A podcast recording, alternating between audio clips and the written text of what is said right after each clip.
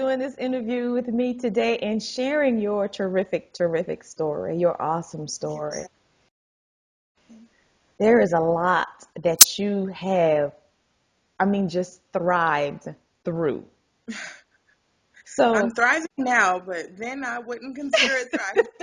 so, I mean, for women that just feel like they're having one uh, strange or negative episode or one hurdle after another after another, you're a prime example of if you keep your head up and you keep pressing and you keep going, that you will be successful, that your dreams will begin to unfold. I mean, because yours started the day you were born.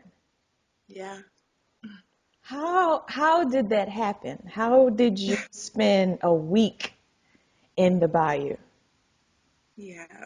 So, um, if you've seen any of my interviews, of course, you know that my mom and I didn't always have the best relationship.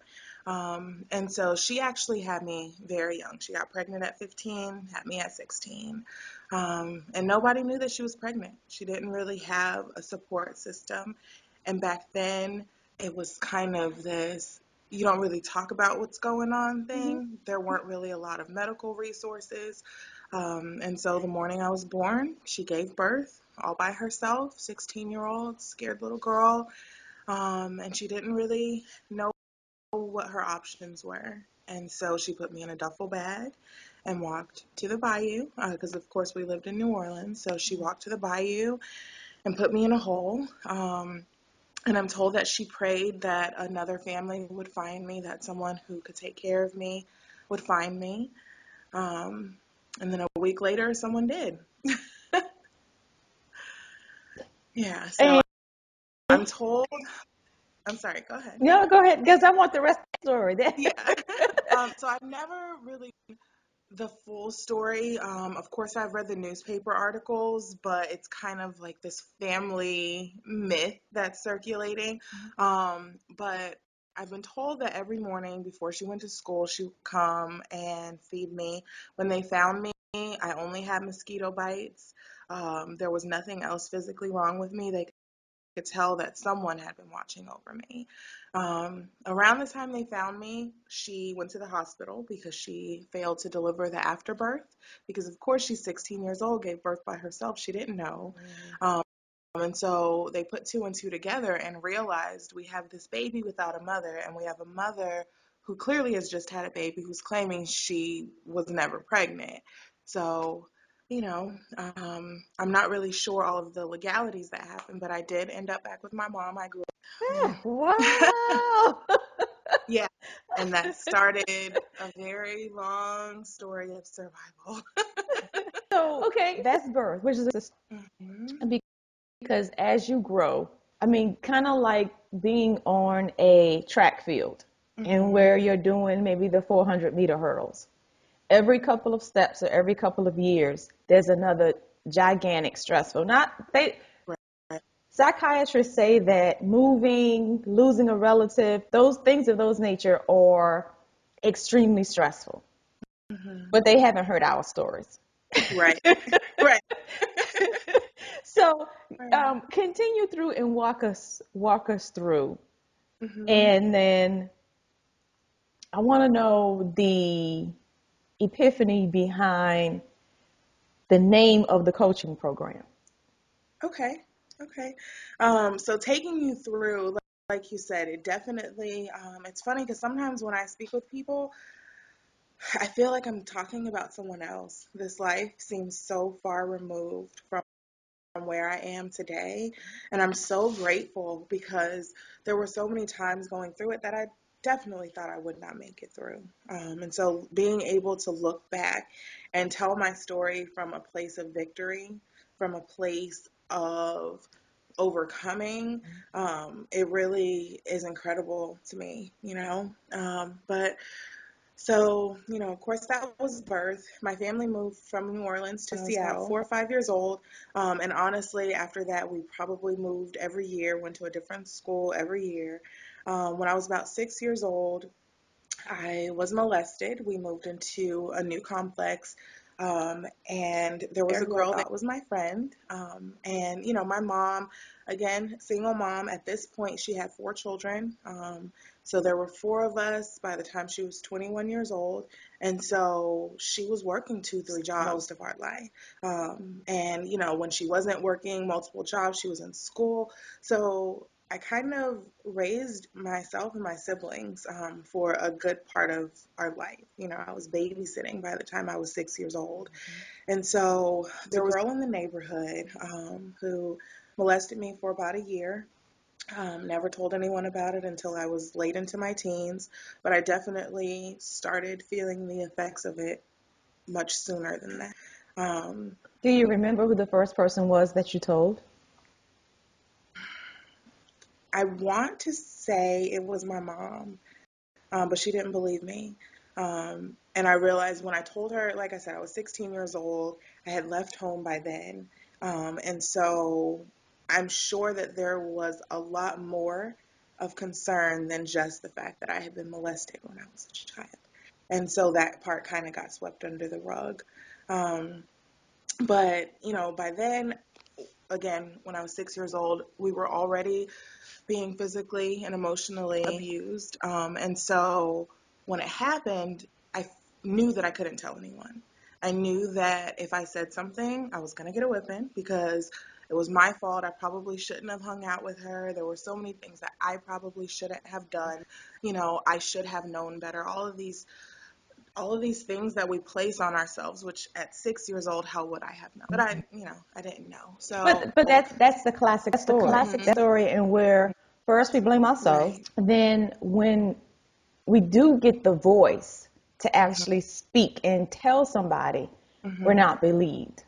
Right. So right, right now, Mm-hmm. If there is a young lady that is watching this that is having that experience or has had that experience but never said it aloud to anyone, what mm-hmm. would you mm-hmm. say to her right now? Get help. There's nothing that you possibly could have done.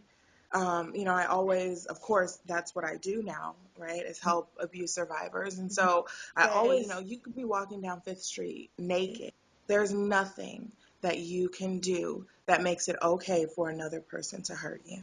And so knowing that, what does happen though is when we realize that this affected our life in whatever way and we don't get help, then we continue to hurt ourselves.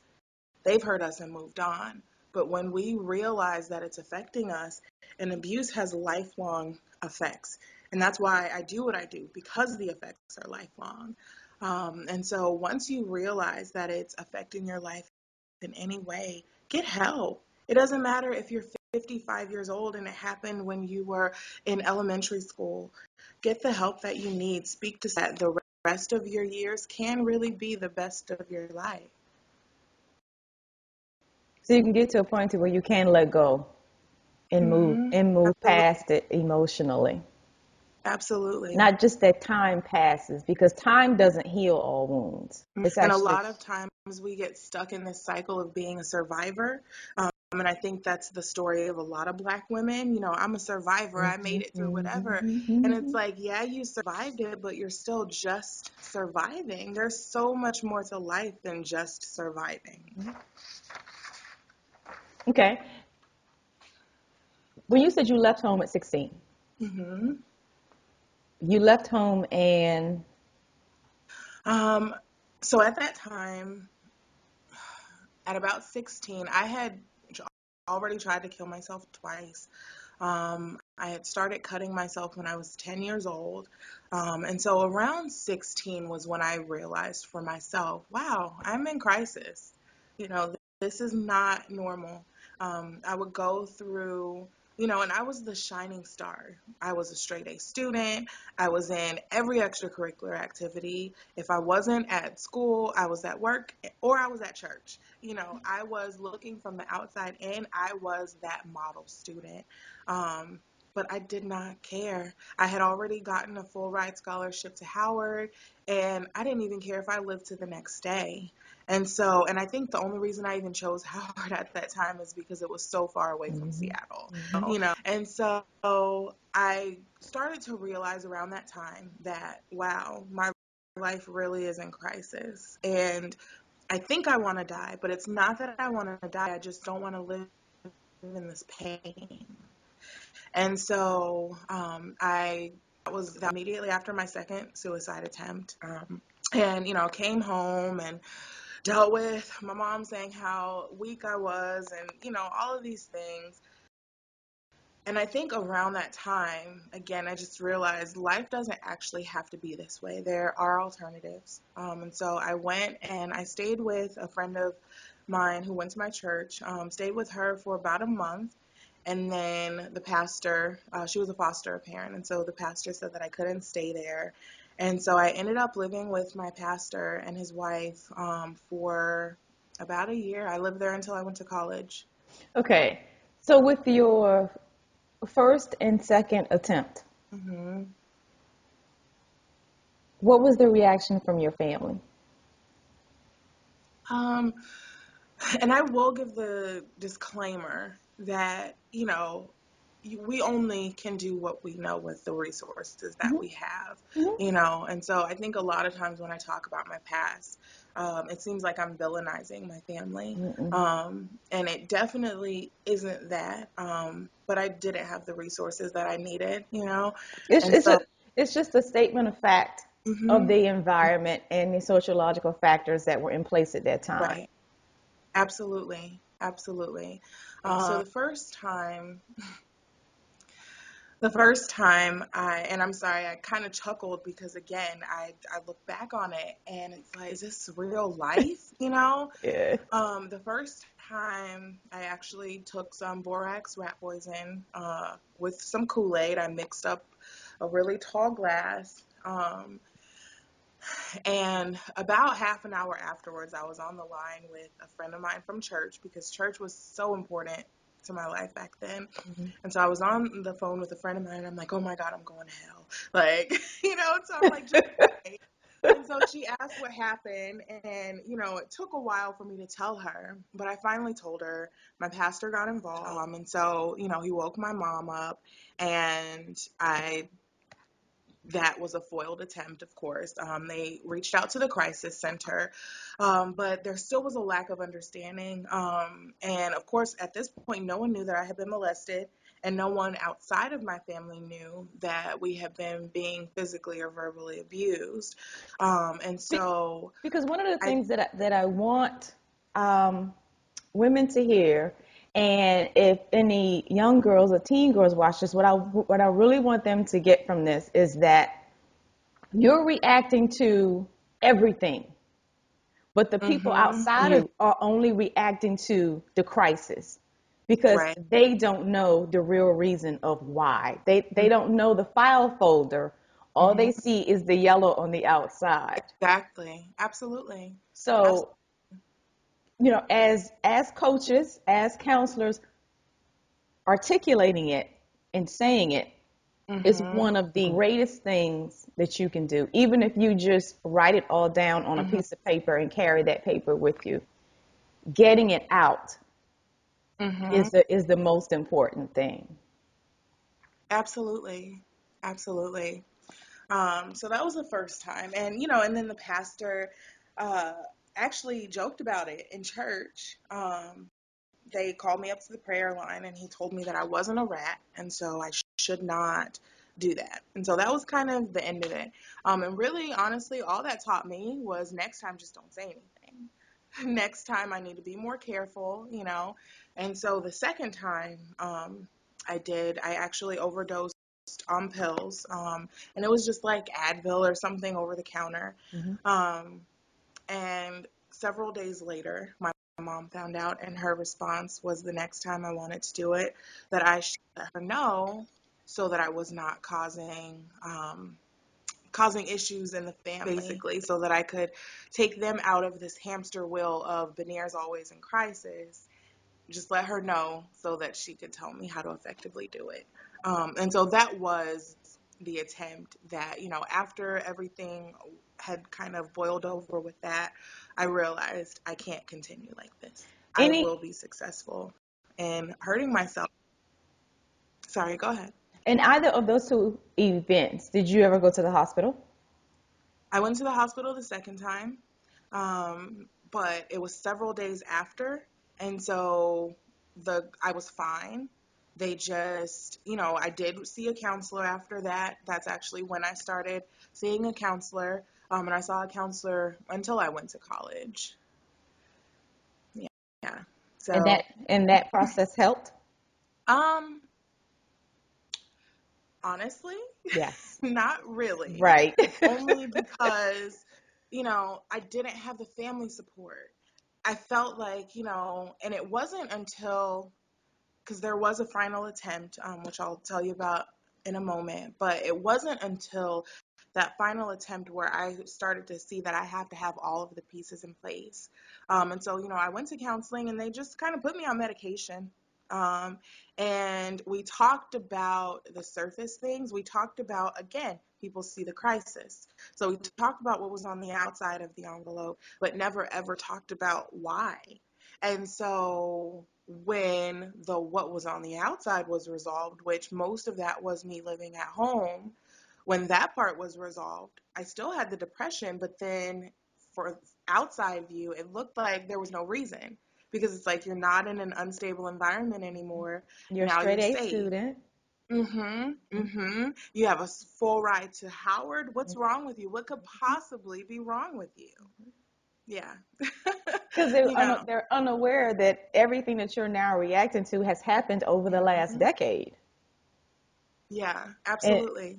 Absolutely. And a lot of the times, if you're speaking with a counselor that is educated in the area but doesn't have any personal experience in the area, then they don't know what to ask. Right.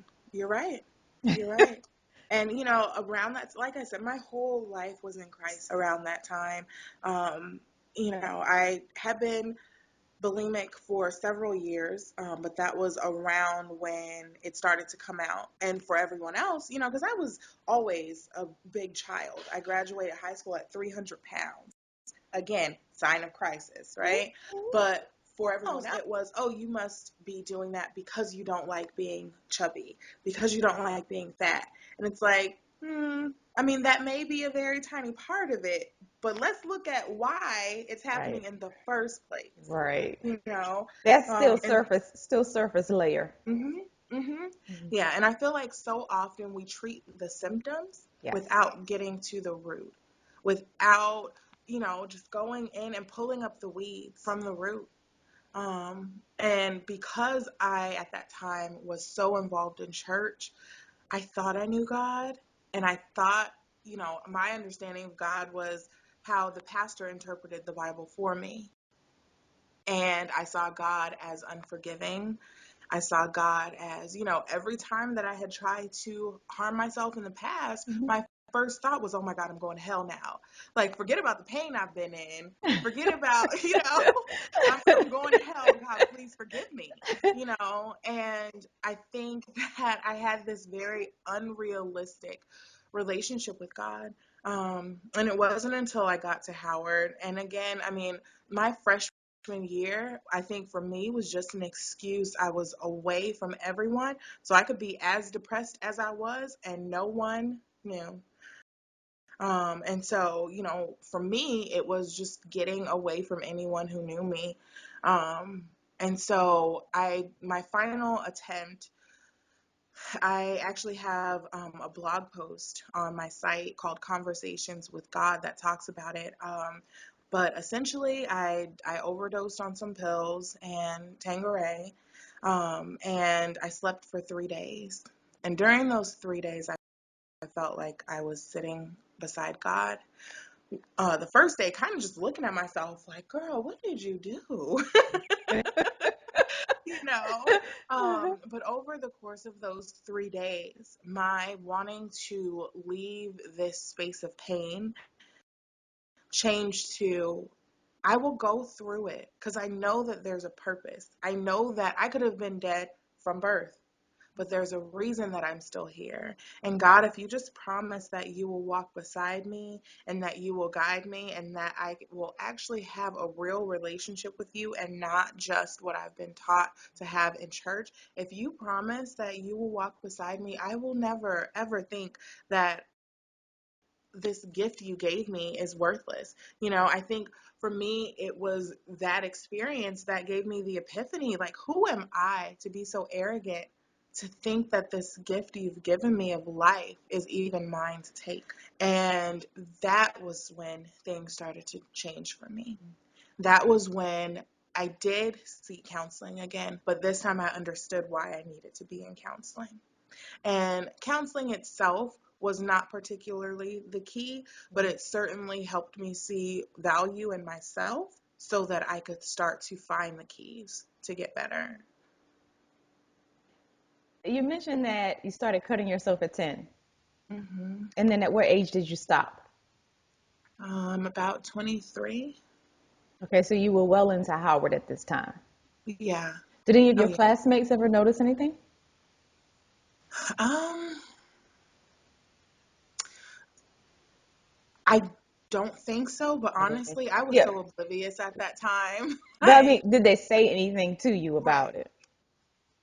Not without me first bringing it up. Um, I mean, you know, even now, I have over a hundred scars on my arm. I have scars all over my legs. So, you know, to, in my memory, and again, that time is kind of cloudy. Um, I don't remember anyone saying anything that they could actively see. Anything that they saw were scars that had been there. Yeah, it was very discreet, um, which at that time it was actually something that I was proud of. And now I just want to hug myself and say, girl, like they will not judge you. People who care about you will help you get the help you need, you know. Um, but that at that time, a lot of people think that people who harm themselves do it for attention. People who try to commit suicide do it for attention. That is the furthest thing from truth. Yes. And I went to every extreme to hide it so that people didn't know. And so for me, it was certainly never a way um, to get attention. So, you know, to answer your question, I'm sure that there were some people who noticed, but certainly never anyone who noticed while I was in crisis. Because people like to think that, I mean, we blame the teachers mm-hmm. when it when students um, commit suicide as a result of bullying. You hear about all of the incidents that happened in school. Mm-hmm. Um, when I say we, I mean society. Society mm-hmm. likes to look at everybody that was around the person. You know, when everything is warm and hot and everybody is still grieving and crying, if the person is successful. But it is very easy to hide self harm. It is very easy to hide suicide attempts. If somebody really and truly wants to kill themselves, mm-hmm. it isn't the people that are around them that can stop them from doing it. Right, right, right. It, and there certainly are signs you know, and I think that it's important to. Uh, I have a good friend Jackie who always says check on someone, um, and so you know, I think that it is important to check on the people that are closest to us. But if someone doesn't want you to know, right, you're not gonna know. Right, right. So if there's anybody that's feeling any type of guilt because of the person that you cared about that was harmed or was self-inflicting harm Mm-hmm. You can't carry that guilt because there's nothing that you could have done to prevent right. that. Right. So, yeah. go Bisons. yes. we graduate from Howard. Yes, yes, yes. And from Howard, we go where? So, after I left Howard, um, again, that was around the time that I had started to realize, you know, this life is just not it's not working and I'm a lot of this pain is self-inflicted, you know, uh, and granted, when I was a teenager, um, I, I want to say it was Paul who said, when I was a child, I spake as a child, I, you know, and so um, when I was a teenager, it made sense that a lot of the things I wasn't really able to connect to my childhood. Um, but as I started to get older, I realized that you know, I'm in control of my happy. I'm in control of the people I allow into my life. I'm in control of the experience that I have in this life. Um, and so there were several years after that of um, kind of unhealthy relationships, learning to rebuild things with my mom, because we went several years without speaking. Um, we didn't really speak the whole time I was in college. Actually. Um, and so as I went through that process and really learned to love myself, which became my priority, um, that's when things kind of started to change. I already, you know, I was no longer hurting myself, but I think that I was in unhealthy relationships that were doing the hurting for me. Um, and, and so, you know, a few years into that, I just realized that, you know, again, I'm the one causing this. You know, before someone else was causing my pain, but I'm the one causing this now. Um, and so I learned how to make self love a priority. By continuing um, to live in it and accept it, and by mm-hmm. continue by continuing to have it as your comfort zone. Right. Exactly. Mm-hmm. Mm-hmm. mm-hmm. Yeah. Because I think a lot of times we get comfortable in that chaos. Yeah. And we know how to navigate chaos, but then when someone brings peace to us, like, hold on, something's wrong. I'm waiting for the shoe to drop. You know? right, right. Yeah. Wait a minute, it's too quiet in here, okay? Mm-hmm. Mm-hmm. And so, you know, for me, it really was just a matter of getting sick and tired of being sick and tired. Um, and a lot of times I will work with coaching clients and who just aren't ready which is why I do an initial consultation. You know, I don't accept everyone as a client because until you are ready, there's no amount of outside help mm-hmm. that can help you. Mm-hmm. It, it, has to come from within. Inside, yes. Mm-hmm. Tell me how we came to the name of Rising Phoenix. I always have seen my life story as kind of that of the phoenix. Um, there have been many times in my life that I felt I was burning, um, you know, and felt that it was over. Um, many times that I really just wanted to quit. And one thing that I love about the story of the phoenix is that death is a choice, that the phoenix chooses to become you know, to burn and go into the ashes so that it can be reborn. And so for me, um, looking back over my life and all of the instances when I kind of thought I was out for the count, and then something within said, you know what, girl, Mm-mm, we still got some fight. So um, the phoenix is a bird. Uh, mm-hmm. Okay. Yeah. So the phoenix is a mythological bird. Um, I want to say it's from Greek mythology, and so it lives. It has like a two thousand year lifespan, and at the end of its lifespan, it chooses to die in the flames, um, and then it is reborn, and it gives its offering of its ashes into the sun city. And so um, why that's symbolic for me again is all of the times that I have, you know, had to choose to be reborn and now being able to go back and use those ashes of my past, those ashes of my pain to be able to give to an offering for other women who are going through similar circumstances. Yeah. That's deep, Renier. That's really deep. Looking back, is there any one particular technique or affirmation that helped you the most or that gave you the, the biggest return? You know, honestly, it wasn't um, particularly a technique. Mm-hmm. Um, I think, if anything, it's just learning to be present and mindful. Um, a lot of times, especially when we are feeling depressed, um, and you know, I was diagnosed with clinical depression, and post traumatic stress disorder. Um, and so I'm a firm advocate that if you do have medical things going on, you need to seek professional help. Um, because it's just like if you have cancer, not everything can be prayed away. Not everything is as simple as you saying a positive affirmation. Yes, you can say, I am healed all day, but God also gave us doctors who can help you expedite that healing, you know. Um, but I think for me, it was learning to be present, learning to observe my thoughts and my feelings and emotions without judging myself for them. Um, a lot of times when we are in that depressed state, we make it worse simply by judging the fact that we're depressed in the first place. Um, and so I really had to learn to say, you know what?